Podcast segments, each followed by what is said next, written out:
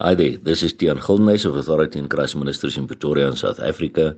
It is Sunday, the 1st of May 2022, and the verses that the Lord laid upon my heart to share with you all today come from Psalm 3, verse 1 to 8, which read as follows. This is a psalm of David when he fled from Absalom his son. Lord, how are they increased that trouble me? Many are they that rise up against me. Many there be which say of my soul, There is no help for him in God, Selah. But you, O Lord, are a shield for me, my glory and the lifter up of my head. I cried to the Lord with my voice, and he heard me out of his holy hill, Selah. I laid me down and slept. I awakened, for the Lord sustained me.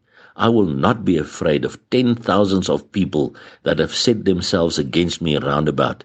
Arise, O Lord, save me, O my God, for you have smitten all my enemies upon the cheekbone. You have broken the teeth of the ungodly. Salvation belongs to the Lord. Your blessing is upon your people, Selah.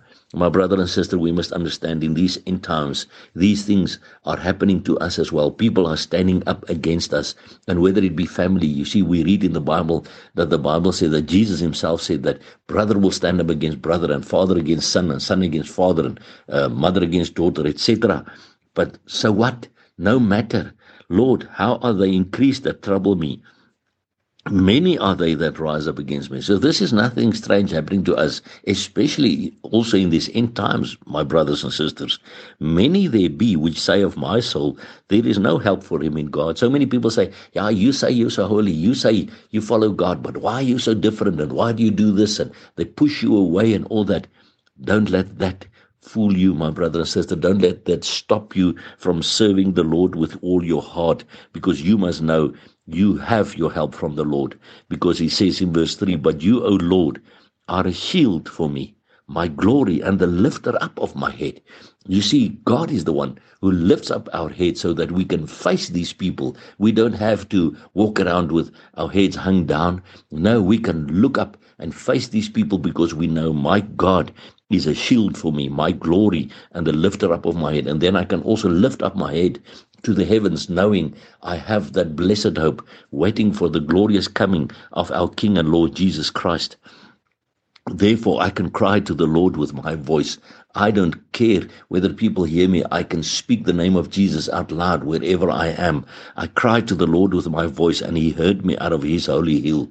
The Bible says, even before we ask, he answers because he hears us from his holy hill. I laid me down and slept. I awakened, for the Lord sustained me. So you can go and have a good night's rest. You don't have to worry about the day of tomorrow, my brother and sister, because God says, I can lay me down and sleep, and I will awaken, for the Lord sustains me.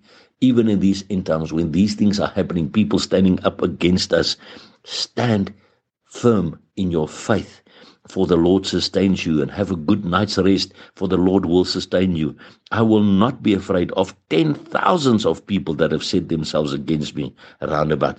And so you and I can also cry out, Arise, O Lord, save me, O my God, for you have smitten all my enemies upon the cheekbone.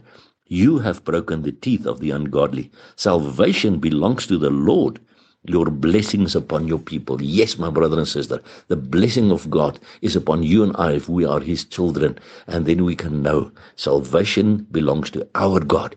So we can cling to Him and we can look forward to His coming. And that is why we keep on crying out, Maranatha, come, Lord Jesus. And I pray that this word will exhort you in the coming days. And remember, Jesus Christ loves you immensely.